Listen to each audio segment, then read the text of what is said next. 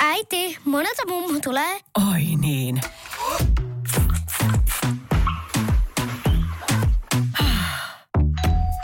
Helpolla puhdasta.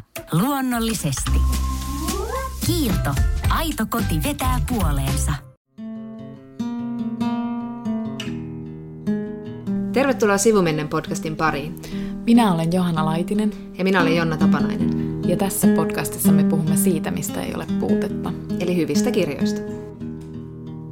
No niin, ymmär, mentiin tämmöiseen traumatisoituneen hiljaisuuteen, kun ruvettiin purkamaan lauantain futismatsia kanssasi, Johanna.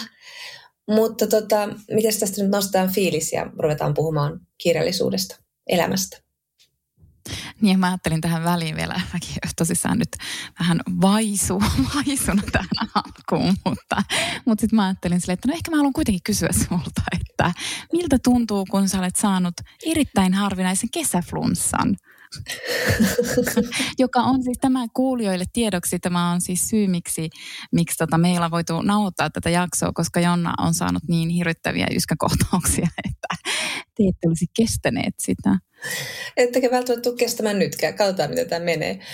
No, mulla on tietysti hirveän valittu olo ja, ja onneksi mä tänään taas viimeksi luin, että koronan oireet ovat muuttuneet ja mun oireet täsmää näihin uusiin oireisiin. Eli tässä stressistä ei koskaan pääse, vaikka olisi käynyt rokotuksessa, vaikka olisi käynyt koronatestissä, niin joka päivä saa jännittää.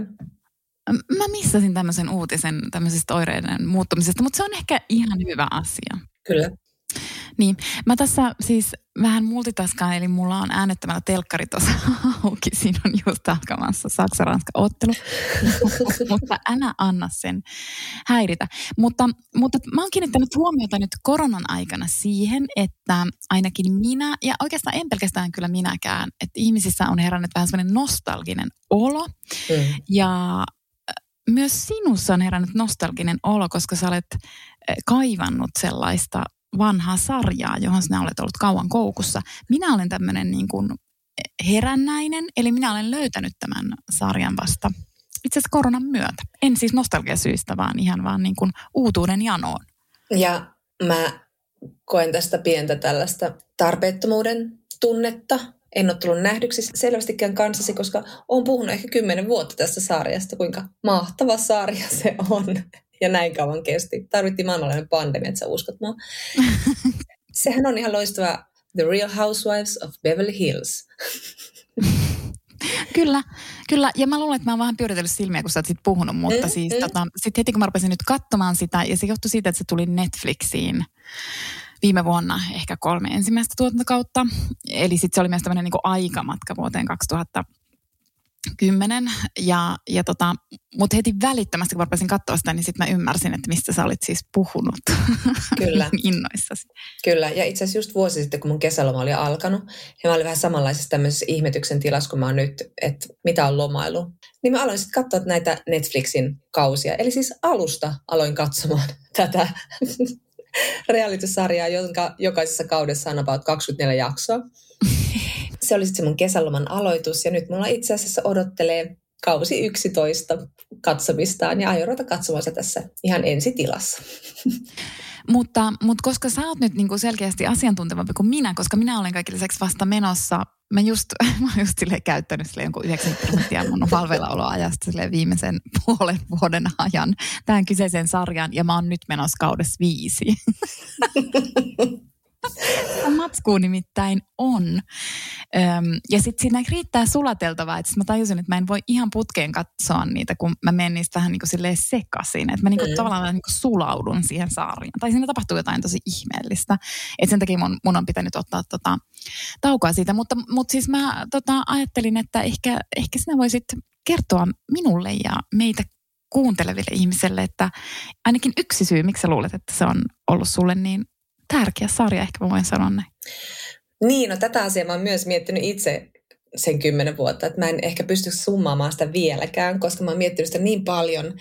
Tämä The Real Housewives of Beverly Hills, niin tämähän on niin tämän koko Real Housewives sarjan tai franchisingin kruunun jalokivi, eli se kaikista suosituin ja katsotuin. Ja onko se nyt sitten originaaleinkin, ja se tuli ensimmäinen kausi tosiaan 2005. Ja silloin ajateltiin, että tämä on aika niin kuin radikaalia, että, että naisen elämä voi olla kiinnostavaa, että siitä tehdään reaalityö ja se mukaan riittää itsessään, että seurataan että naisten elämää. Ja sehän on riittänyt aika kauan tässä ja aika hyvin ja tietysti poikinut monenmoista muuta realitysarjaa, mutta, mutta tietenkin tämä myös sit herätti tämmöisen, niin kuin, niin kuin reality ylipäätään herätti tämmöisen moraalisen paniikin, että tämmöiset naisten huvithan on aina aiheuttanut tällaisia niin kuin reaktioita, että joko nämä, niin kuin nämä naiset itsessään ovat uhreja, he ovat kapitalismia, patriarkaatin uhreja ja, ja rimpuilevat niissä rooleissaan ja yrittävät miellyttää miehiä ja pysyä siinä semmoisessa hyvin kapeassa naisen boksissa. Mutta sitten on myös puhuttu siitä, että tämä, tämä koko itse sarja niin kuin hyväksikäyttää näitä naisia ja tekee heistä tämmöistä julmaa pilaa ja viihdettä. Toki nämä naiset on hyvin menestyviä käyttää hyvin fiksusti tätä TV-sarjaa lanseratakseen jotain bikinimallista ja laukkumallista ja kaikilla niillä on kenkämallista ja muuta vastaavaa. Niin, mulla on vielä sekin, että mä en, mä en ole mikään hirveän realityn kuluttaja. Tämä ei ole mikään elitistinen lausunto. Tämä kuulostaa yhtä typerältä kuin ihminen, joka sanoo, että en pidä autofiktiosta, koska siis realityhän on niin kuin tunkeutunut joka paikkaan niin kuin televisiosarjakerrontaa ja elokuvakerrontaa ja reality on niin monenlaista, että siitä oikeastaan voisi sanoa mitään tuollaista yleispätevää, mutta mä katson joka tapauksessa aika vähän realityä. Mä luin joskus, että Gloria Steinem oli sanonut, että hän vertaa näitä tämmöisiä niin kuin pimpattuja ja pumpattuja naisia. Tällaista ohjelmaa hän vertaa niin kuin tavallaan, että se on minstrel show naisille. Eli siis Minstrel Show oli aikoinaan siellä niin valkoihoiset näyttelijät esitti mustia, laittoi väriä naamaa ja punas huulensa ja niin poispäin. Että tämä on vähän niin kuin samanlainen show ja semmoista aika hyvä vertaus, mutta se on myös ehkä se syy, miksi mä tässä tykkään. Tämä, niin kuin tämä naiseuden överi performointi, siis semmoinen niin kuin isot tukat, isot huulet, isot tissit, ja sitten hirveä meininki ja huuto ja mekkala. Ja se on vähän niin kuin liikaa. Ne naiset on kaikki vaan liikaa. ja sitten siinä tulee itselle sellainen hirveän mukava ja turvallinen olo katsella sille, että että olen aika täällä niin kuin käytännöllisten suomalaisten naisten ympäröimänä, että mulla ei ainakaan tule tällaisia paineita elämässä. Että siinä on jotain niin överiä, että se ei kosketa omaa elämää oikein millään lailla. Toki siellä on paljon sen teema, jotka voi koskettaa, kuten vaikkapa ystävyys, siellä käsitellään seksuaalista hyväksikäyttöä, siellä on lähisuuden väkivaltaa, siellä on kaikenlaista. Mutta joka tapauksessa, siltä mä en ole vielä ihan saanut niin kuin pinnattua sitä syytä, miksi se mua niin viehättää. Mutta mitä sä nyt tämmöisen niin uusherännäisenä Onko sulla mitään niin kuin teoriaa, parempaa teoriaa tästä syystä? Mä yritän muodostaa semmoista, mutta, mutta et ehkä mäkin niin kuin jäin miettimään, kun sä äsken sanoit tuosta, että siitä heräsi vähän semmoinen niin moraalipaniikki sille, että mihin me käytämme sitten aikani, niin mä ajattelen oikeastaan tosi TV-säkin, tai siis tosi TV on tosi monenlaista, ja tämähän on semmoista niinku glitter tosi TVtä, että tämä ei ehkä ole edes kaikkein niinku alimman statuksen tosi TVtä, mm. Mut niinku, koska tästä voi ajatella, että tämä on niinku joku tämmöinen niinku fantasia, ja totta kai niin kuin sanoitkin, niin se kytkeytyy just tämmöiseen niinku kuluttamiseen ja kapitalismiin, mutta siis silti mä niinku mietin, että se kritiikki, mikä kohdistuu vaikka nyt näihin Beverly Hillsin Real Housewiveseihin, niin se jotenkin, tuleeko se sitten kuitenkin semmoisilta ihmisiltä, jotka ei katso niin kuin tämän tyyppistä tosi TVtä, jotka eivät tykkää vaikka tosi TVstä. Ja mulla on niin kuin oikeastaan viime aikoina oikein niin kuin vahvistunut se ajatus siitä, että mä en halua kritiikkiä niiltä, jotka ei niin kuin ymmärrä sitä krit- kritisoimaansa kohdetta. Et sulta mä just niin kuin haluaisin vaikka sit kritiikkiä Real Housewivesista, koska mä tiedän myös, että se niin kuin, niin kuin tavallaan, että se on mun mielestä meriitti kritiikillekin, että on vaikka koukus johonkin. Mm. Koska sitten ainakin tietää, että sä kunnioitat sitä kritiikin kohdetta, mutta oot kuitenkin valmis sitten niin kuin miettiä, että no mitä siinä sitten on pielessä. Että tämä mm. ehkä tämmöisenä tuohon niin kritiikki kritiikkipuoleen, mutta jotenkin musta tuntuu, että mä haluan niin kuin, esimerkiksi tästä sarjasta kritiikkiä vaan niiltä, jotka tyyliin rakastaa sitä sarjaa tai ainakin niin näkee siinä jotain hyvää. Että kyllä mullakin tässä sarjassa se, että, että kun tämä on niin, niin kuin täynnä niin kuin naiseutta tai jotain naistapaisuutta tai feminiinisyyttä tai miksi sitä nyt ikinä sitten niin kutsuukin, mutta se on niin kuin jollain tavalla – se viehätys ja just toi, että ne on niin kuin, ne performoi sitä, että ne on niin kuin melkein drageja. Nehän on semmoisia ihan mielettömiä hahmoja, mm. ne naiset. Ja sitten alkuun mä ajattelin siinä, että onko tämän sitten kuitenkin niin kuin viehätys se, että niillä on just ihan niin kuin valtavia semmoisia riitoja ja semmoisia hyvin dramaattisia yhteenottoja. Ja että sitten siinä on semmoisia hahmoja, jotka ikään kuin on aina sen konfliktin lähde. Mm. Mutta sitten mä päädyin siihen, että itse asiassa se ei ole sen sarjan viehätys, tai varmasti joo, varmaan siellä pitää jotain konflikteja olla, mutta mä itse huomasin, että, että mä niinku ahdistuin välillä niistä riidoista ja mä mm. ahdistuin siitä, että osa niistä oli oikeasti tosi ilkeitä niistä hahmoista, mutta sitten mä kiinnitin myös huomenta siihen, että yleensä ne kaikkein ilkeimmät tyypit oli vain yhden tuotantokauden mukana siinä koko sarjassa. Eli mm. se ei niin kuin tavallaan, että mä en ollut yksin siinä no ei tämä olekaan itse asiassa se kaikkein kiinnostavin juttu. Mm siellä on niitä häiriötekijöitä, ikään kuin hahmoja, jotka niin kuin aiheuttaa aina häiriötä. Ja se on tavallaan tiettyyn asti se on toiminut siinä, mutta sitten ne kuitenkin niin kuin tavallaan poistuu myös siitä mm. sarjasta. Se kertoo niin kuin jotain, että itse asiassa siinä onkin niin kuin jotain muuta kuin just ne konfliktit.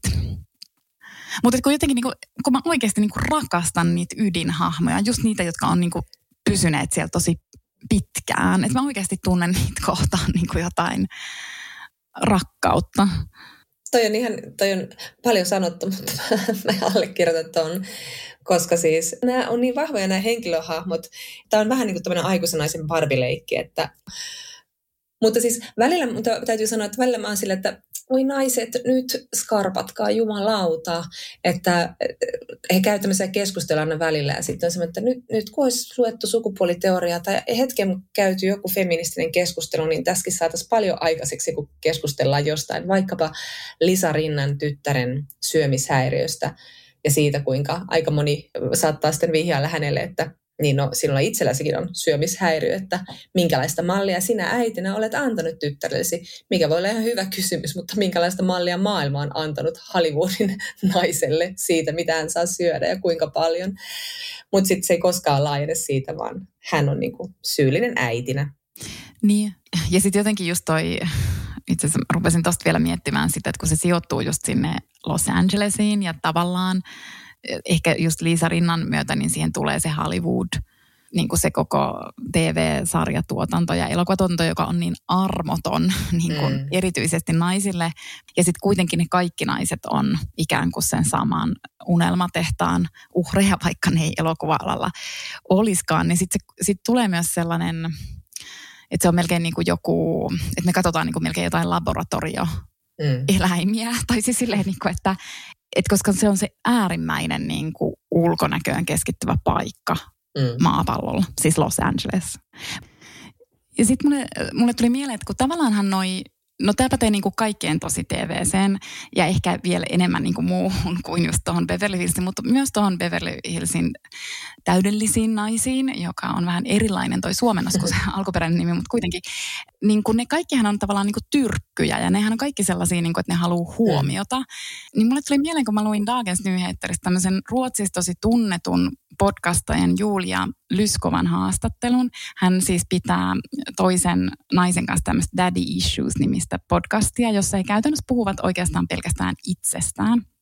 Ja se oli ihan sairaan freesi ja kiinnostava se haastattelu, koska se Lyskova sanoi niin kuin sille, että se on niin kuin tavallaan tosi kiinnostunut itsestään ja se haluaa yeah. podcastissa puhua itsestään. Ja sitten se, just ka- se kertoi siinä haastattelussa, että hän on aina halunnut olla kuuluisa ja hän on aina halunnut tosi paljon huomiota. Ja sehän on niin kuin todella matalan statuksen kommentti, että kukaanhan ei saisi niin kuin sanoa, erityisesti jos on nainen.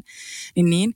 Mutta sitten siinä haastattelussa niin kuin jotenkin puhui siitä omasta drivistaan ja sitten jotenkin mä jäin sitten miettimään just sen haastattelun pohjalta, ja mä mietin, kun mä katson vaikka tuota Beverly, Beverly Hillsin Real Housewivesia, että niin kuin voiko tavallaan, voidaanko me ajatella, että joku a- alhaisiakin niin kuin haaveita ulospäin kielivä ihminen, että voiko nekin olla kuitenkin lahjakkaita ja voiko ne olla esimerkiksi tarinankertojina lahjakkaita, että esimerkiksi tuon Julia Lyskovan tapauksessa, että joku voi tuomita sen podcastin koska se keskittyy siis käytännössä hänen omaan elämäänsä sillä, että no kuka tahansa pystyy kertomaan omasta elämästään ja itsestään, mutta sehän ei ole niin, vaan että siis niin kun hän esimerkiksi on todella taitava tarinankertoja ja hän pystyy niin tarinallistamaan oman elämänsä ja hän pystyy avaamaan omaa elämäänsä sellaisella tavalla, että se sekä kiinnostaa ihmisiä, että se ilmiselvästi antaa niin kuin muille ihmisille tosi paljon. Ja kuka tahansa ei pysty siihen. Se ei, niin kuin, se ei ole niin, että jos sinä kerrot jotain itsestäsi, niin se on automaattisesti mm. kiinnostavaa. Mm. Niin mä mietin vaan silleen, että, että tavallaanhan niin kuin myös ne Beverly Hillsin naiset, että kun ne, nekin hän, ne niin kuin antaa tavallaan, että, mm. että se, ja ne tekee sen niin kuin tietoisesti, että siinä, siinä on myös jotain muuta kuin pelkästään joku hyväksikäyttösuhde toiseen, to, toiseen ja toiseen suuntaan. Tietysti tässä niin on vaikea arvioida sitä, mm. kun kohteet ovat suurin osa heistä ainakin hyvin vauraita, mutta silti niin kuin, että, että ehkä heissäkin voi nähdä siis lahjakkuutta esimerkiksi. Kyllä, yleensä se su- syntyy se semmoinen niin kuin engagement vaikka nyt johonkin influencerin somessa ei siinä, että sieltä tulee se semmoista tuuttausta jatkuvasti täydellisestä elämästä, vaan siellä on myös avataan niitä, niitä semmoisia haavoittuvaisuuksia tai jotain niin kuin elämän rumia puolia ja sanotaan, että tämä on, näyttää kaunilta, mutta taustalla asia on näin ja näin. Niin samaan tulee näiden Real Housewivesien kanssa, koska heillähän on se niin kuin kulissit pitää olla kunnossa ja ulkonäkö ja muu. Ja sitten vähitellen siellä aina, aina näytetään se, niin kuin se onneton avioliitto, taloudelliset vaikeudet, ulkonäköpaineet ja niin kuin se tuska vanhenemisesta. Että siellä tulee jatkuvasti kuitenkin näitä tämmöisiä niin kuin anteliaita hetkiä. Ja se varmaan just sitten sitookin niihin. Mutta oli hyvä, hyvä tota, kommentti tältä, oliko se Julia? Joo. Että ehkä sitä lahjaa on helppo ylen katsoa, että itsestäsi puhut so. Niin, niin. Mutta kaikki ei se kiinnostavasti osaa tehdä sitäkään. Mulla on vielä pakko kertoa yksi anekdootti, jonka mä oon saattanut kertoa, mutta hell, miksi en kertoisi uudestaan, koska onhan tätä nyt monta vuotta jo veivattu. Tämä en tiedä, miksi mä olisin tästä kertonut, koska mielestäni meillä on puhuttu tästä aiheesta, mutta sulle mä ainakin on kertonut. Mutta silti erät kaksi ystäväni, jotka ovat minut tutustuttaneet aikoinaan tähän ihanaan realitysarjaan, niin he sitten niin keskenään jaksoivat puida ja analysoida jokaista jaksoja. Ja sitten toinen ystäväni, joka oli siis töissä mediassa ja hänen oli pitänyt sitten kirjoittaa tälle toiselle ystävälle tämä pitkä, pitkä analyysi yhdestä jaksosta. Ja jostain syystä hän oli lähettänyt sen of all people, Jonne Nikula, jolle hän oli pitänyt aikaisemmin lähettää vain sellainen asiallinen työmeili, niin siellä sitten kello 12. Mä naurun sata vuotta, kun tämä jotenkin menee niin oikealle ihmiselle se analyysi jostain helvetin real. Tällä asialla mä nauran itseksen. Ei helvetti. Niin, mulla on antaa tässä vaiheessa trendivinkki. Ihanaa, mä en enää koskaan ole trendivinkkejä, koska ne menee, menee aina sivuun.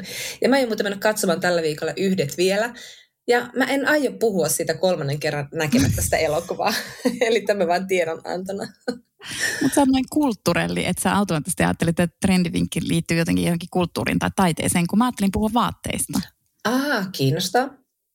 Niin, ja tota, mun täytyy siis sanoa, että kun me puhutaan tänään myöhemmin Leena Kruunin äh, kirjasta, niin äh, kiinnostavaa, kun siinä oli kuitenkin tämmöisiä yliluonnollisia juttuja. Ja tässä mä ajattelen, että tämä on ehkä vähän yliluonnollinen juttu. No. Koska mä seuraan Instagramissa äh, Bella Hadidia, muun muassa. Mm-hmm. Ja, ja sitten mä näin hänestä kuvan ja mä olin silleen, että oh my god, Loka Jeans, ne on nyt back. They're back. Eli tällaiset matalavyötäröiset farkut, jotka on olleet aika kauan siis pois muodista. No, mutta sitten sit mä näin sen kuvan. Sitten mä rupesin katsomaan äm, tätä Beverly Hillsin Real Housewivesia. Ja sitten mä en muista millä tuotantokaudella, olisiko se kolmannella. Sinne tulee Yolanda – ja sitten mä katsoin sitä aika pitkään ja sitten mä oon silleen, että onpas tuolla Jolandalla niin kuin tota, hyvin matala, matala vyötäröiset farkut. Ja mä oikein, oikein niin katsoin niitä arvioiden sille, että niin, että kyllä sillä Bella Hadidilla oli nyt sitten äskettäin, että, mutta kun tästähän on, on sitten tosissaan jo se kymmenen vuotta aikaa, kun sillä Jolandalla oli ne. Ja, ja, ja sitten mä olin silleen, että niin, että joo, jännä, että tollasetkin oli tollanen ja nyt ne on vissiin tulossa takaisin muotiin. Kuulostin mummolta, joka ei kyllä elä enää, mutta siis kuitenkin. Kaikki että onko se muodissa. No mutta anyway. No, sitten mä katson sitä pidemmälle ja yhtäkkiä mä siis tajuan, että siis tämä Jolanda on siis sen Bellan äiti, enkä mä ollut siis tajunnut sitä aiemmin. Jos sä olisit katsonut tuotantokaudet 7, 8 ja 9, niin tietäisit tämän asian. Niin, ja nyt mä tiedän sen, kun mä oon kattonut kolmosen, nelosen ja vitosen. Ai niin, oliko sä jo siellä? Joo, joo, aivan. Mutta, mutta siis tää oli mun trendivinkki, että jengi, jos haluatte olla sille vähänkin kartalla, niin matalavyötyiset farkut. Se on hyvin haastava laji, esimerkiksi itselleni.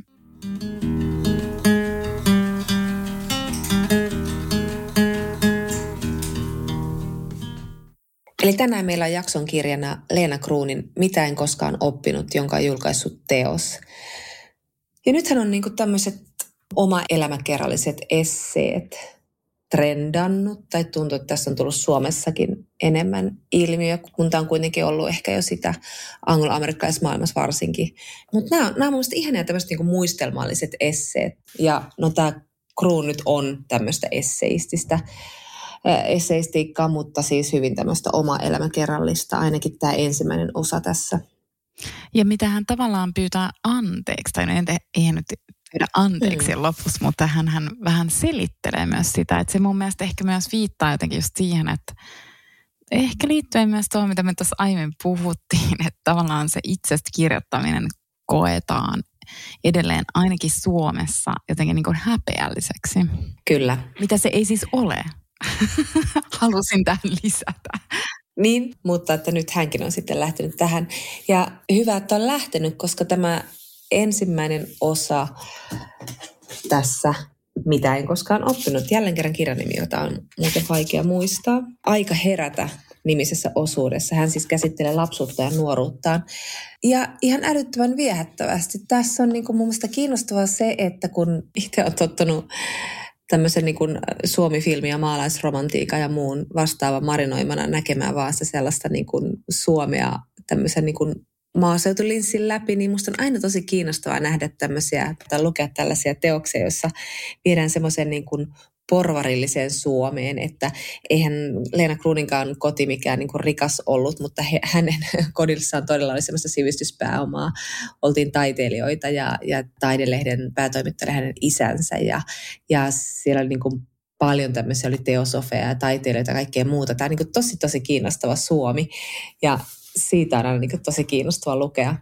Itse asiassa tosi kiinnostavaa, että sanoit tuon, koska niin kuin mäkin mietin, että mä muistan, kun mä oon löytänyt just jonkun Mika Valtarin ensimmäistä kertaa. Ja mm. mä luulen, että se, mä luulen melkein, että mä niin kuin ajattelin, että mä luin melkein jotain käännöskirjallisuutta, koska siis sen maailma oli jotain ihan muuta kuin mikä oli se mun maailma, koska me ollaan niin kuin sille, me tullaan maaseudulta oikeasti. Että meille niin kuin siis tämä, tämänkin kirjan, siis tämä Kruunin kirjan niin kuin kaupunkilaisuushan on – niin kuin lapsuuden kuvauksena ihan tosi vieras. Ja sitten siinä puhutaan just niistä kaikista kouluista ja puhutaan niistä ihmisistä, joista sitten tuli jotakin ja josta jo heti lapsena nähtiin, että mitä heistä tulee. Ja siis pitää tietysti sanoa, että totta kai sunkin koulukavereista on tullut jotain ja mun koulukavereista on tullut jotain, mutta mm. ehkä niin kuin siihen sinne maaseudun johonkin niin puheenparteen ei kuulunut se, että me oltaisiin tiedetty jo lapsena, että mikä, mikä heistä tulee, vaan että se, se oli jotenkin erilaista, että siinä ei, niin kuin, siinä ei samalla tavalla ehkä nähty jotain mahdollisuuksia, niin kuin Lena Kruun Kyllä. Näki.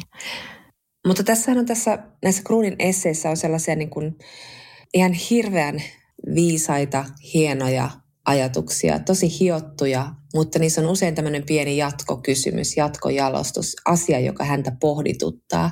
Et sekin on aika kiva tyyli, että hän, hänellä on vastauksia, mutta hän tietää, että on vielä paljon kysymyksiäkin ja hän kysyy niitä ja kutsuu vähän semmoiseen vuoropuheluun.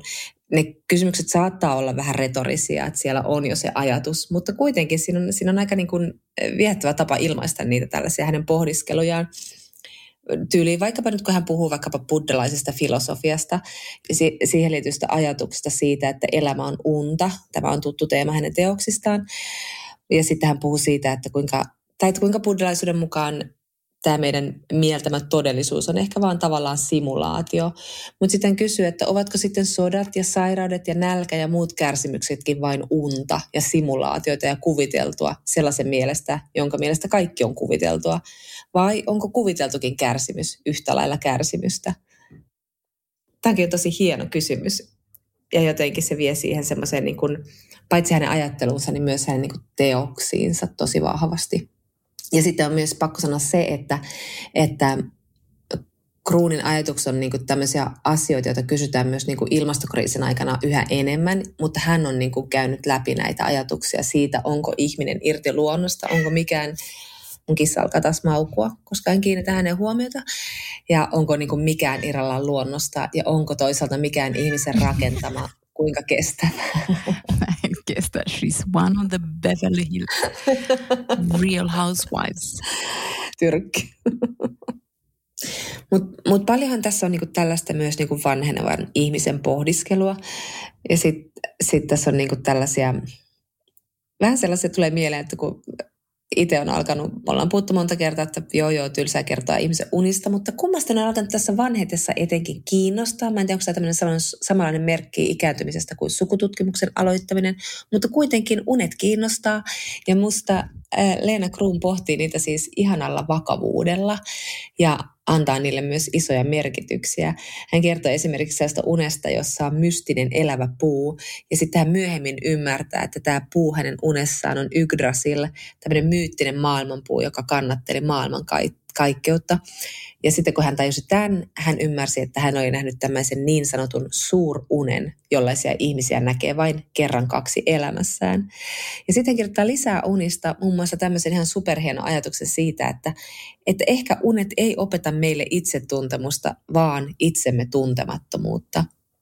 Ja tämähän on ihan loistavasti sanottu, koska jos miettii just unia, omia unia, en lähde niitä sen enempää nyt sitten avaamaan, mutta kuitenkin, että ne on niin aika usein semmoista tosi suoraviivasta, ankeeta, didaktista, osoittelevaa proosaa. Että tässä sä nyt sitten kuule käsittelet tätä asiaa, mutta sitten tosi usein jää sellainen ihmetys, että siis mit, mitä helvettiä, mistä tuo tuli ja mitä tämä tarkoittaa ja missä se kertoo. Niin jotenkin taidus siitä, että että unet opettaa itsemme tuntemattomuutta sopii mun elämäntilanteeseen just nyt ihan loistavasti, koska mä oon näitä paljon pohtinut. Kyllä, ja siis niin kun mun täytyy sanoa, että en, en mä ollut itse ajatellut koskaan tuota ajatusta aiemmin. Mut, mutta ehkä mä niin sanon vielä sen siitä, että sit kun se kertoo niin paljon myös siitä ajasta, että kun meidän ajan eetoshan on se, että meidän täytyy tuntea itsemme. Niin kuin, siis tavallaan, että mm Just niin. Että kaiken pohja on itsetuntemus ja niin edelleen. Niin sitten tavallaanhan siis Leena Kruun sitten niinku kyseenalaistaa täysin sen ajatuksen. Ja on silleen, että no ehkä, ehkä niinku meidän ei kuulukaan siis, tai että meissä on niin paljon semmoista, jota me ei oikeasti niinku myöskään tunneta ja meidän mieli voi vaeltaa. Ja erityisesti just unessa, että se voi niinku oikeasti vaeltaa jonnekin, ja, jota me ei niinku, ja meillä on alitajunta ja meillä on niinku, ja sitten Leena Kruun puhuu myös siitä yliluonnollisesta ja niin edelleen. Ja niin kuin parapsykologiasta, että on niin paljon semmoista, jota me ei vaan oikeasti pystytä selittämään. Ja meillä on se hirvittävä vimma ja halu selittää ja se halu niin kuin ikään kuin kontrolloida. Ja, mm. ja me ollaan siis puhuttu sun kanssa myös siitä tarinallisuudesta ja vaikka me ollaan just varmaan viime jaksossa puolustettu sitä, niin tavallaanhan, tavallaanhan niin kuin, myös niin kuin tietyllä tavalla tästä niin kuin Leena Kruun myös kyseenalaistaa sen niin kuin oman elämän tarinallistamisen. Siis silleen, että meissä on niin, niin paljon semmoista tutkimatonta ja semmoista, mitä me ei koskaan niin kuin voida itsekään ymmärtää. Ja se on just hyvä niin. Joo, joo, toi onkin hyvä pointti ja toi liittyy sitten toisaalta myös tähän toiseen ajatukseen, jota Leena Kruun pohtii tässä. Eli, eli hän niin kuin puhuu siitä just näistä identiteeteistä, että että vaikka me puhutaan just näistä niin kuin, tämmöistä loogista ja koherenttia tarinaa omasta itsestämme, niin hän, hän niin kuin, katsoo oman elämänsä varrella olevia itsejään semmoisia niin kuin, kuin ne tietyt elämänvaiheet olisi ollut semmoisia niin naamiaispukuja, joihin aika on hänet pukenut. Eli, eli hän kirjoittaa näin, että näin hänen, joka kerran olin minä, jatkavan kasvuaan kohti vääjäämätöntä aikuisuutta, omaa elämää, tuntemattomia ihmisiä, korvissaan uuden ajan paisuva kohina. Ja tämä on toinen asia. Hän käyttää ihanan pateettisia lauseita, jotka ei ole kuitenkaan pateettisia, vaan ne on niin jollain tavalla todella yleviä ja kohottavia ja hienoja.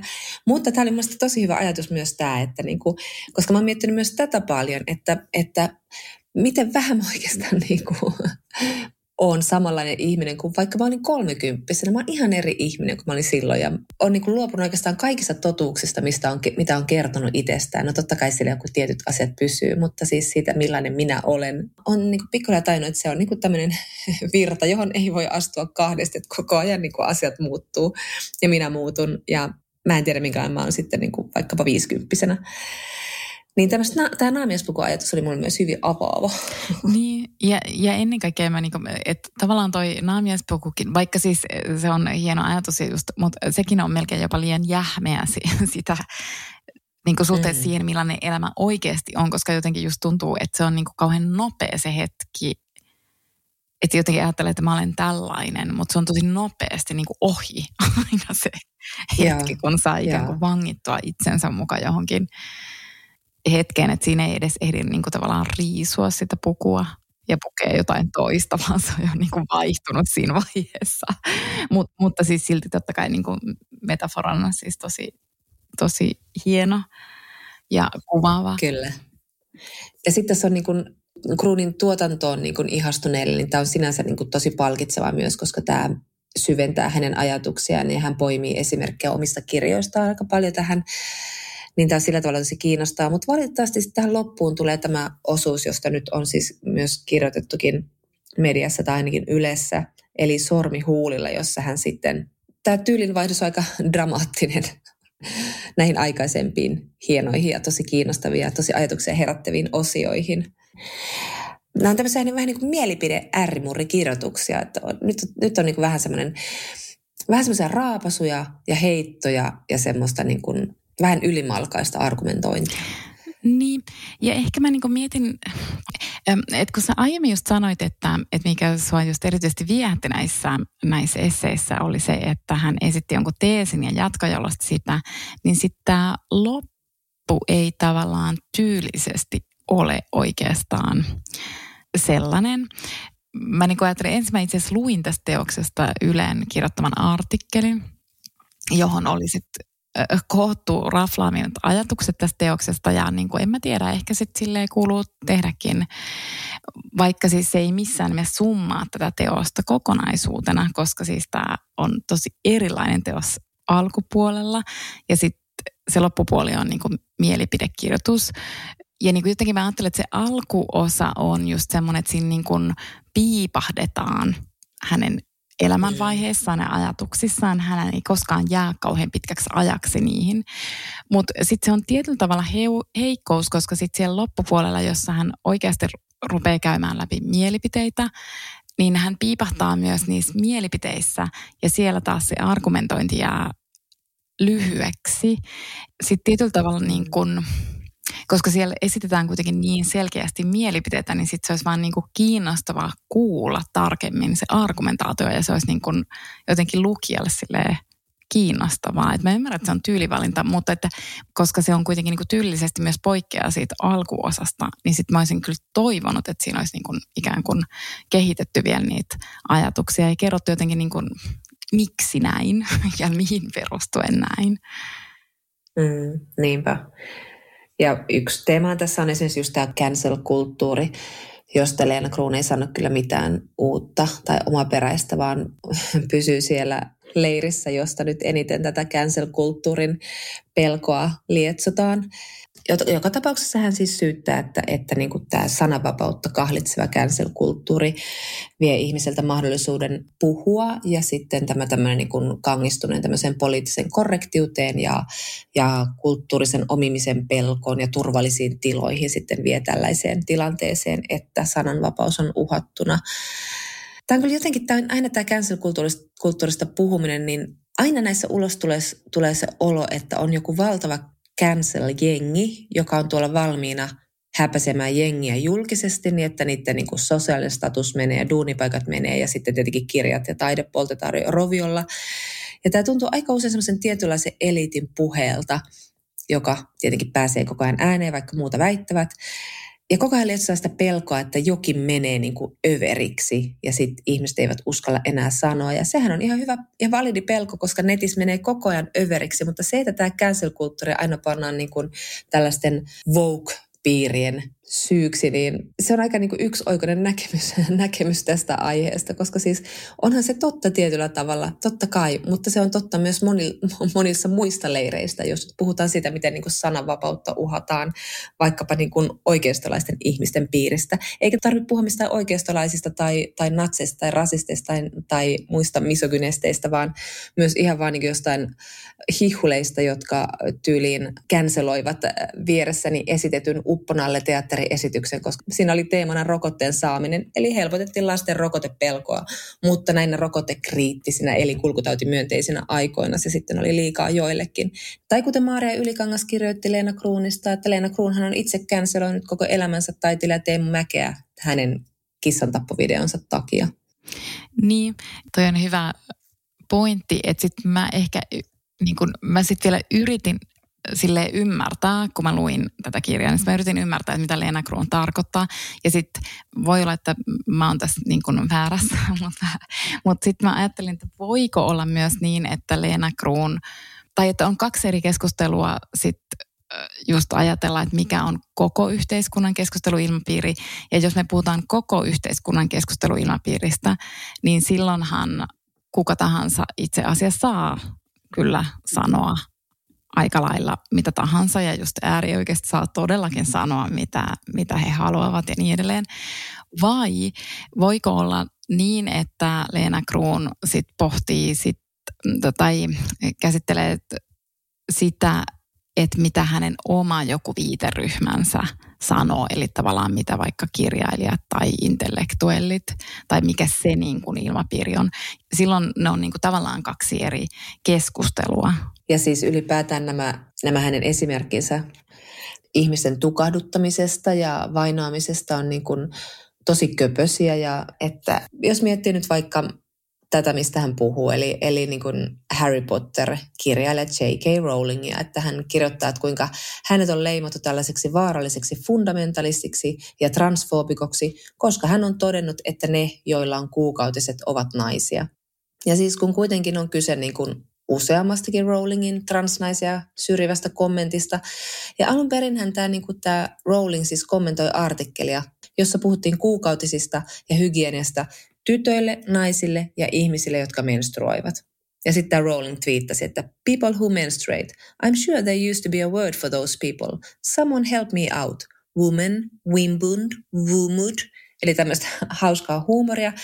Ja sitten kun häntä kritisoitiin siitä, että ei hän pidä niin kuin transnaisia naisina, niin Rowling jatkoi, että If sex isn't real, the lived reality of women globally is erased. Joo, ja sitten tavalla, tavallaan mä niin mietin, että muutenkin sitten tuossa noissa loppupään esseissä oli just semmoisia tosi niin kuin isommasta keskustelusta irrotettuja esimerkkejä ja ei siinä siis sinänsä mitään, että jos sä haluat niin kuin herättää keskustelua ja provosoida, mutta jotenkin mä silti mietin, että sille kruunille tavallaan just sopisi ehkä joku tavallaan sille sopisi joku toinen tyyli, koska se kuitenkin niin kuin itse myös siinä kirjassa puolustaa sitä, että, että asiat eivät ole yksinkertaisia ja asiat eivät ole mustavalkoisia, vaan että niissä on aina niin kuin tosi monta puolta, niin, niin siksi mäkin vähän kiinnitin huomiota kyllä, tai en vähänkään, vaan kiinnitin huomiota noihin esimerkkeihin, että ne ei niin kuin tavallaan ole ole hirveän toimivia just siksi, koska, koska ne on kärjistettyjä esimerkkejä. Mm, kyllä. Niin kuin tämmöiset niin kuin puhkikulutut horinat näistä, kuinka ainotriptyykki on vaadittu Ateneumin seinältä pois miityn takia. Tämähän ei pidä paikkaansa. Sitten hän puolustaa Linus Riveria, joka on niin kuin heittänyt todella niin kuin loukkaavia kommentteja ja, ja, ja monia muitakin.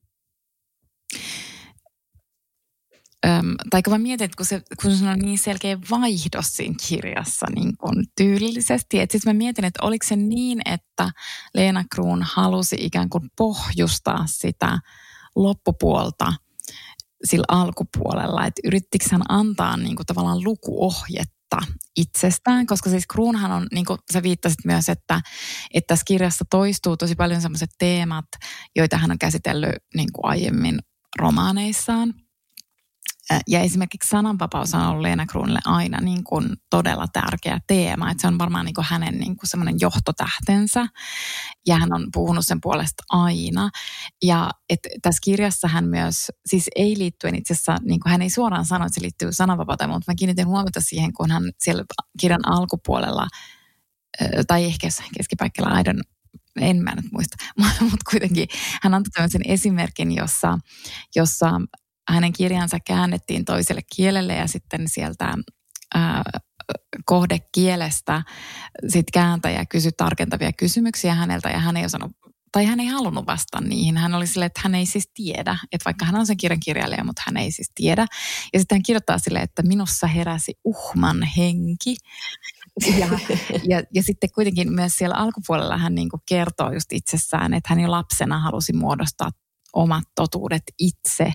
Että onko niin myös tämän loppupuoliskon ikään kuin ne mielipiteet just, että hän niin kuin, että koska meillä on tietty ajan eetos ja meidän ajan eetos on niin kuin juuri tällä hetkellä haluan painottaa, mutta voi olla, että minä kohta maalaan jotain uhkaavia kuvia, mutta että, niin kuin, että juuri tällä hetkellä niin tavallaan ajan henki on suopea niin kuin feminismille ja tällaisille niin kuin, poliittisesti korrekteille, käytän tätä siis arvovapaasti tätä käsitettä, niin ajatuksille, niin onko niin, että Leena Kruun kuitenkin niin kuin haluaa ikään kuin osoittaa, että hän haluaa olla tästäkin irti, mikä tavallaan hänen historiansa pohjalta sopisi hänelle. Ja mä niin kuin tavallaan suon sen hänelle ja olen sille, että mä ymmärrän, jos hän haluaa olla kaikesta tällaisesta ää, irti. Koska niin kuin, kun hän puhuu siitä itsesensuurista ja sen jälkeen hän, hän siis tässä kirjassa ilmoittaa, että, että hänen mielestään tämä aika on itsesensuurin aika. Ja sitten hän antaa näitä esimerkkejä, joista niistä esimerkkeistä ne ei ollut mun mielestä hyviä, mutta mä tavallaan niin kuin ymmärrän tai jotenkin niin kuin tunnistan sen ajatuksen itsesensuurista.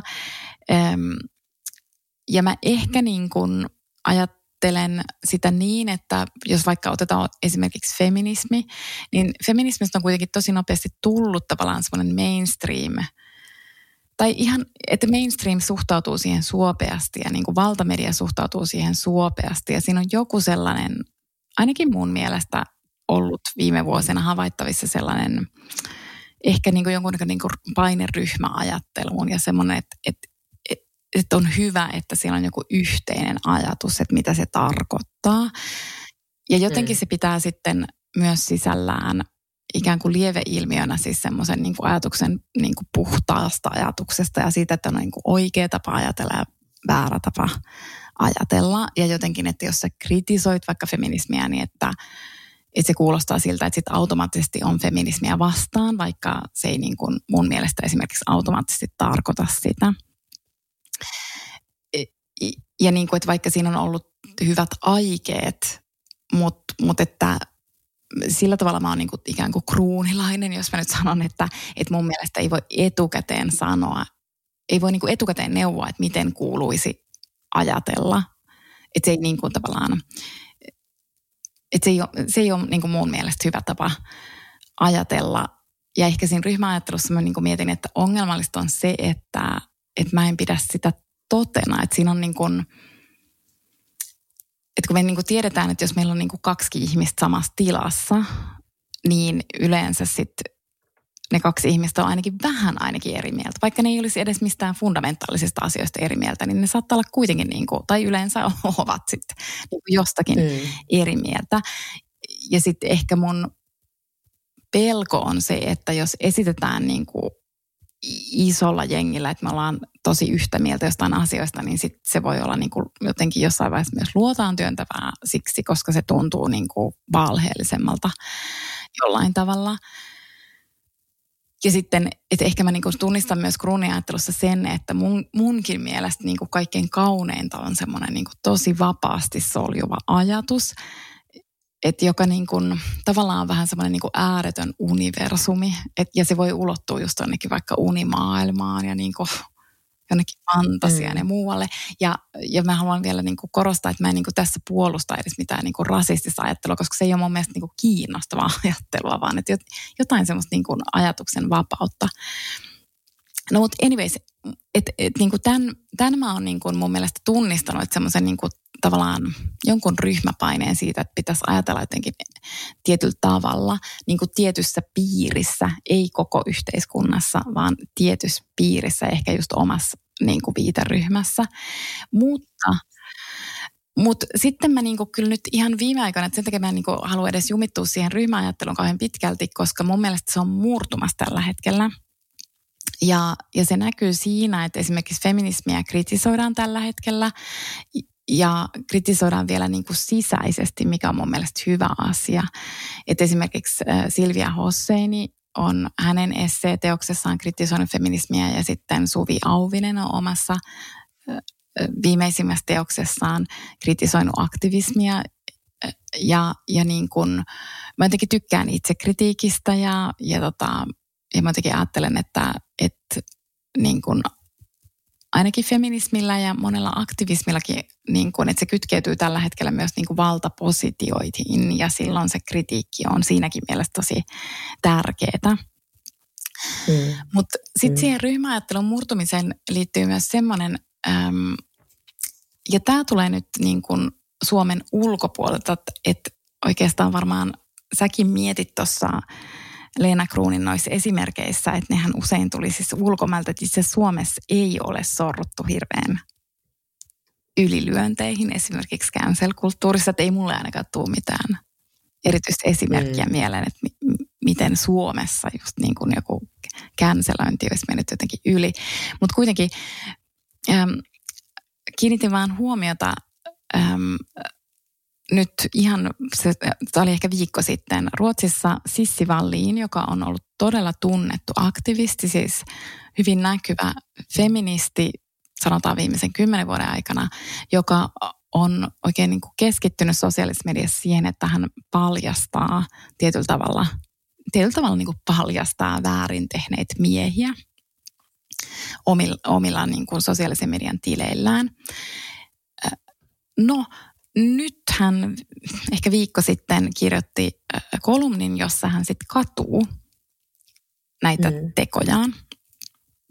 Ja tätä mä en itse asiassa nyt halua sit rinnastaa tähän Silvia Hossein ja Suvi Auvisen kritiikkiin, koska tässä on mun mielestä mahdollisesti jotain niin kuin erilaista ja tämä saattaa olla mun mielestä jopa niin kuin vähän huolestuttavaa, koska, koska suoraan sanottuna mä oon pitänyt tätä Sissi Valinia aina vähän, mm, mä sanoisin, että mä en ole niin kuin aina ollut ihan varma hänen motiiveistaan myöskään siis tässä aiemmassa toiminnassaan, kun hän on niin kuin ikään kuin paljastanut väärin tekoja, ähm, vaan että mä oon ehkä kuitenkin vähän niin kuin miettinyt, että onko tässä kuitenkin kysymys niin kuin opportunismista ja jostain niin kuin Aivan. oivallisesta trendinenästä. Ja jos hän nyt kääntää selkänsä tämä ei ole vielä välttämättä merkki, että hän kääntää selkänsä feminismille, mutta tämä voi olla merkki mm. siitä. Ja silloin mä oon mun mielestä huolissani, koska, koska silloin se tarkoittaa, että silloin se tuuli on niin kuin kääntymässä. Ja me ollaan sunkin kanssa puhuttu just siitä, että, että feminismi on niin kuin ollut ikään kuin myötätuulessa. Ja sitten aina on se pelko, että onko se sitten kohta niin kuin vastatuulessa. Toki tuo voi olla tosiaan merkki vasta siitä, että tajuaa, että ehkä se semmoinen niin yksilöiden maalittaminen ja paljastaminen ei ole tie muutokseen ja voi kolahtaa omaan nilkkaan nopeammin kuin arvaakaan. Niin, ja se jää nähtäväksi. Ja se, todella, että se jää niin kuin nähtäväksi, että on, onko hän vaan sit niin kuin aidosti katuu sitä ja niin kuin tavallaan kokee, että, että se meni tietyllä tavalla niin kuin yli.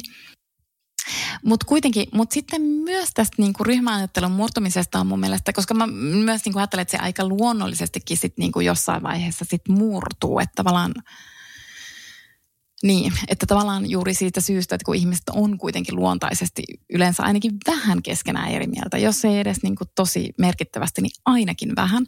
Mutta että, mm. mut että se murtumasta kertoo myös se, että esimerkiksi just feminismissä on tällä hetkellä käynnissä tosi iso keskustelu.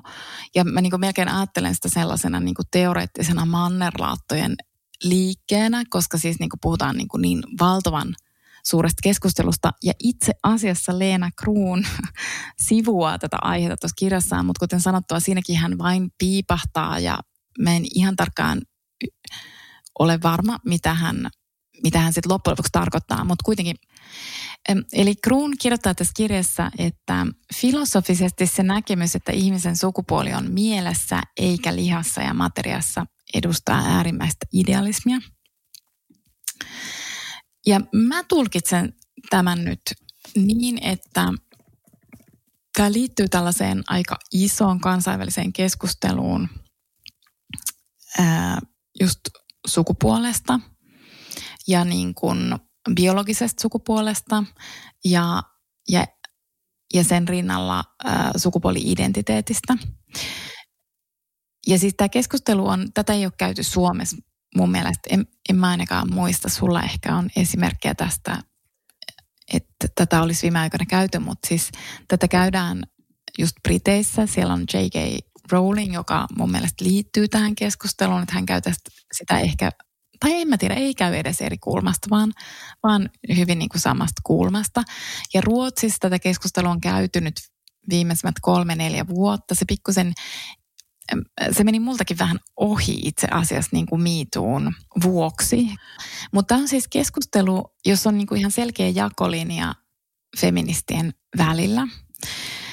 Ja se liittyy siihen, että siis feminismissä on ollut vuosikymmeniä tällainen ikään kuin tosi fundamentaali perusteoria biologisesta ja sosiaalisesta sukupuolesta. Eli että meillä on joku biologinen sukupuoli ja sitten meillä on sosiaalinen sukupuoli, jossa ikään kuin meihin kohdistuu jotain odotuksia meidän biologisen sukupuolen perusteella. Mutta ne odotukset ei välttämättä ole sinänsä niin kuin totta, vaan että, tai että ne ei niin kuin synny välttämättä meistä biologisena mm. sukupuolena, vaan että, vaan että sit ikään kuin on päätelty sit biologisesta sukupuolesta jotain. Ja sitten ne odotukset syntyy niistä päätelmistä. Ja se on ollut feminismille hirveän hyvä teoria, se on ollut tosi mm. tärkeä teoria, koska sillä on voitu perustella se, että ennen kaikkea naisten biologiasta ei voi vetää johtopäätöksiä sit tiettyihin niin kutsuttuihin feminiinisiin ominaisuuksiin. Mutta nyt ylipäänsä transoikeudet ja se, että me puhutaan transoikeuksista, niin se itse asiassa niin kuin kyseenalaistaa siis tämän teorian, koska sitten taas niin kuin, kun me puhutaan transihmisistä, niin siellä sukupuoli-identiteetin käsite on tosi tärkeä tästä aiemmasta feministisestä teoriasta se sukupuoli-identiteetti on oikeastaan jätetty kokonaan pois. Ja mä luulen, että se liittyy siihen, että siinä on ajateltu jotenkin niin, että, että se sukupuoli-identiteetti, että se kalskahtaa vähän niin kuin myötäsyntyiseltä. Että se kalskahtaa jotenkin siltä, että, mm. että sä synnyt sit myös ikään kuin naiseksi. Ja se kyseenalaistaa jo sen, mitä Simone de Beauvoir sanoi, että naiseksi ei synnytä, vaan naiseksi tullaan ikään kuin... Niin kuin Kasvetaan. Mm ja siis totta kai tässä on myös niin kuin toinen jakolinja sit siihen, että miten suhtaudutaan niin kuin konstruktivismiin, että ajatellaanko, että, että niin kuin kumpi on ensin, onko biologia mieli ja niin kuin, vai, kumpi vaikuttaa enemmän ja mikä niiden välinen suhde on. Ja tosi paljon kysymys, myös kysymyksestä, mikä sukupuoli yleensä on, että mitä siis naiseus on, että jos se ei olekaan sitten niin kuin biologia, niin mm. mitä se on. Tai jos se on sukupuoli-identiteetti, niin mitä se sitten on. Ja nämä on niin kuin ihan hirvittävän isoja kysymyksiä. Ja, ja esimerkiksi just Ruotsissa, mutta siis mä en itse asiassa ole seurannut niin tarkkaan brittikeskustelua, että mikä, mikä siellä on niin kuin se, onko se vaan yhdensuuntaista se keskustelu vai otetaanko siellä yhteen, koska Ruotsissa tällä hetkellä niin kuin otetaan tästä asiasta yhteen ihan selkeästi. Kyllä ainakin Englannissa otetaan yhteen. Ja siitä, siitä keskustellaan tosi paljon. Ja, ja just tämä tämmöinen niin kuin, varmaan siinä joku semmoinen järkytys ainakin Amerikassa on ollut, ollut näillä tällaisilla niin kuin, miksi heitä nyt kutsuisi genderkriittisillä feministeillä, radikaalifeministeillä. Tässä on vähän vaikea nyt mieltää näitä termejä, kun tämäkin vähän liittyy, että mistä maasta puhutaan, mutta, mutta joka tapauksessa niin kuin, he ovat vähän järkyttäneet, että he ovat niin kuin, tavallaan nyt yhtäkkiä niitä taantumuksellisia – kun kuitenkin niin kuin intersektionaaliseen feminismiin kuuluu se, että puolustetaan transihmisiä, niin kyllä siellä niin kuin tosi isoa taistoa tästä käydään ja tosi paljon tietenkin käytetään tätä, niin kuin, että intersektionaaliset feministit käyttää tämmöistä niin kuin cancel-kulttuuria aseenaan, että vaientavat nämä genderkriittiset tahot. Ja esimerkiksi niin kuin Jenkkikampuksilla ei haluta äh, ottaa tämmöisiä niin kuin puhujia ja siellä niin kuin tehdään tosi paljon töitä, että sinne ei tule yhtäkään tämmöistä puhumaan tämmöisiä niin kuin transvastaisia feministejä. että kyllä siitä niin kuin käydään tosi paljon nyt keskustelua. Ja siis sekin, niin kuin miten niin kuin Rowling on, on saanut omalla, niin kuin, omilla kommenteillaan kyllä tuotua uutta puhtia tällaiselle tahoille, niin se on kyllä tosi pelottavaa.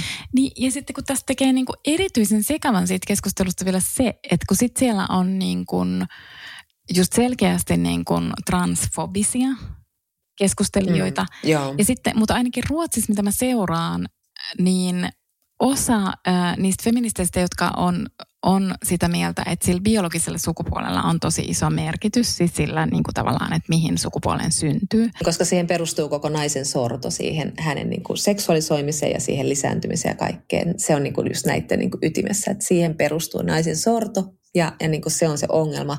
Ja jos niin kuin tavallaan kielletään tämä naisen biologiasta johtuva, siis naisen biologiasta johtuva sorto, niin silloin niin kuin pyyhitään tavallaan koko feminismin merkitys pois. Näin mä oon ymmärtänyt. Ja, siis, ja sekavinta on siis se, että kun sit siellä, siellä juuri näiden, niin kuin, jotka, jotka niin kuin pitää hyvin tärkeänä sitä biologisen sukupuolen niin kuin pohjaa, niin siellä on esimerkiksi Ruotsissa tosi paljon, tai siis siellä on useita feministejä, joita mä itse arvostan esimerkiksi tosi paljon. Mm. Että ne ei ole siis pelkästään niin kuin, esimerkiksi mun silmissä, mikä nyt, en mä ole tässä mikään objektiivinen maailman paras mittari, mutta ne ei ole siis niin kuin automaattisesti jotain hihuleita. Siellä on siis niin kuin täysin myös semmoisia hihuleita, siis semmoisia niin kuin, äh, niin kuin mun silmissä ikään kuin hulluja hihuleita, mutta osa on siis semmoisia, joita mä oon niin kuin arvostanut tosi paljon. Ja niin kuin, niin kuin sanoit, niin eihän se taustalla välttämättä ole mitään niin kuin transfobiaa, mutta se jotenkin niin kuin se, siinä on oudosti nähdään se, se, että transihmisten mukaan ottaminen tai transnaisten mukaan ottaminen jotenkin niin kuin sitten äh, uhkaa sisnaisten oikeuksia. Ne kamppailee keskenään, mikä on minusta tosi outo ajatus, koska niin kuin tavallaan sen siinä tehdään tilaa yhdelle sorretulle ja erittäin sorretulle ihmisryhmälle, jonka sorto myös liittyy siihen, mihin se sisnaisen sorto, eli siihen hyvin binääriseen ja lukittuneeseen sukupuolijärjestelmään, jossa pitää tuottaa niitä sukupuolirooleja tietyllä tavalla. Niin, niin. Mutta mut sitten kaikki... Ja tähän mentää. Niin, ja sit, mut kaikki ei kuitenkaan niistä jotenkin... Äh, ajat, tai niin kuin kiinnitä huomiota tavallaan just tohon, vaan sitten kiinnitään huomiota siihen, että onko niin ensin biologia vai, vai mieli. Mm. Ja siis niin kuin, tai siis tämä on niin kuin ihan hirvittävän kiinnostavaa, koska tämä niin kuin selkeästi osoittaa sen, että että miten kivuliasta tämä on myös niin kuin, niin kuin pitkän linjan feministeille, koska siis niin kuin feminismissä on oikeasti ollut niin pitkään se teoria sit niin kuin biologisesta ja mm. sosiaalisesta sukupuolesta. Ja yhtäkkiä tämä niin kuin sukupuoli-identiteetin käsite kyseenalaistaa sen teorian. Se oikeasti kyseenalaistaa sen. Tai ainakin se niin kuin mm. kertoo, että se teoria ei ole ollut täysi, niin kuin se biologisen ja mm. sosiaalisen sukupuolen teoria. Joo, tämä on tosi kiinnostavaa. Ja sitten se niin kuin tavallaan just tarkoittaa sitä, että, tai mä itse ajattelen niin, että, että koska transihmisiä on, he ovat siis olemassa. Se on niin kuin ihan, siis sille ihan selkeä fakta. Eli silloin me ei voida sanoa niin, että tämä teoria on oikea ja todellisuus on väärä ja että nämä todellisuus eli että transihmiset pitää tunkea jotenkin siihen teoriaan, vaan silloin pitää niin kuin todeta, että, että tämä teoria on itse asiassa väärä ja se todellisuus on oikea, mutta se tarkoittaa niin kuin feminismille ihan valtavaa itsekritiikin niin kuin sillä tavalla itsekritiikin paikkaa, että pitää tunnustaa, että, että tämä meidän opinkappaleemme ei ole ollut täydellinen. Hmm. Niin, niin, kyllä, kyllä. Mä en ole koskaan ajatellut tota, tota asiaa aikaisemmin. Koska mä niin mietin, että just se kivulias teoreettinen keskustelu, koska se on kaikille osapuolille hankala, mutta se on niinku pakko käydä. Mä en niinku näe mitään muuta vaihtoehtoja kuin, että se käydään se keskustelu ja että se teoria ikään kuin täydennetään, mutta minä en sitä pysty täydentämään. Eli näin. Hei, miten siinä Ranska-Saksassa muuten kävi? Mä en nähnyt, Ranska johti. Mun mielestä se päättyi 1-0. Ja montako maalia Ronaldo teki? Mä en nähnyt sitäkään, koska mä valmistelin tätä jaksoa. Kaksi. Voi hitto, se on kova. Huhhuh. Siis niin. Mutta siirrytäänkö keskustelemaan siitä, missä voisi mahdollisesti katsoa Suomen matsin huomenna? Ja sanotaan hyvää toisillemme, koska kello on jo aika paljon taas. Ja mun ääni ei enää ehkä liiku mihinkään. Joo. Mutta kiitos, että kuuntelitte. Kiitos, että kuuntelitte. Kun käy näin. Älä tingi turvallisuudesta. Ole kingi. Valitse Pilkington. Lasin vaihdot ja korjaukset helposti yhdestä osoitteesta tuulilasirikki.fi. Laatua on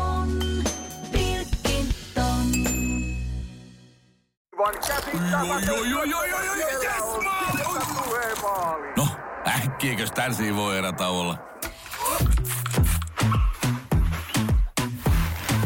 Tule sellaisena kuin olet, sellaiseen kotiin kuin se on.